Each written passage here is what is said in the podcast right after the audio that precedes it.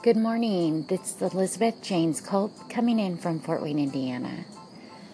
Beauty begins the moment you decide to be yourself. Coco Chanel.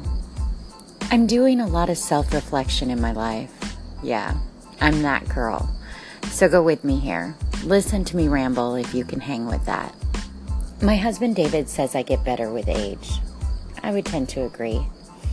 Is it because I'm oozing with perfect aesthetic features? Absolutely not. I'm full of flaws and could list them for you, but I won't. Because despite these and because of these, I've warmed up to my looks. However, I've grown into a woman that I actually really like. I like to be around me. I would even dare to say that I think I'm kind of cool. As women, are we okay saying these things about ourselves? How about hearing someone else say it? Or did it just make you cringe thinking I was conceited or even a dork? Think about your answer. Funny thing is, when you get uncomfortable with life and the daily choices, life choices you make, stepping out of what always feels good at the moment, and you really push yourself to make yourself do out of the box things, life gets really good.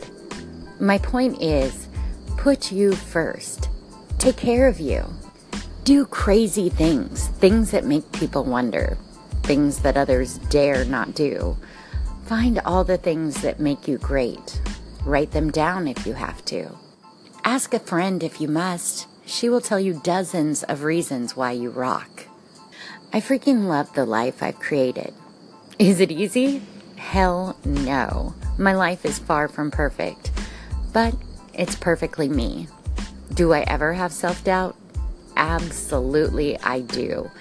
But I know how to check myself, to remind myself of what's important, my goals, and my core beliefs. I am getting more beautiful because the more risks I take, the more confidence I gain.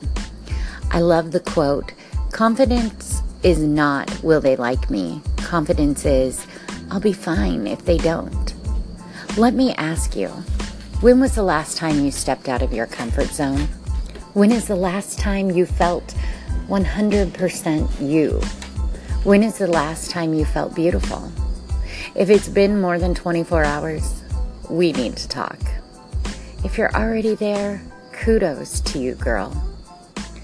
Do I shudder putting this out there for all to see me vulnerable, honest, and quirky? Yes. Yes, I do. But I'm all about feeling uncomfortable these days because, as I said before, that's when life gets good. And because I hope it stirs something inside you. This was Elizabeth James Culp. Thanks for joining me this morning.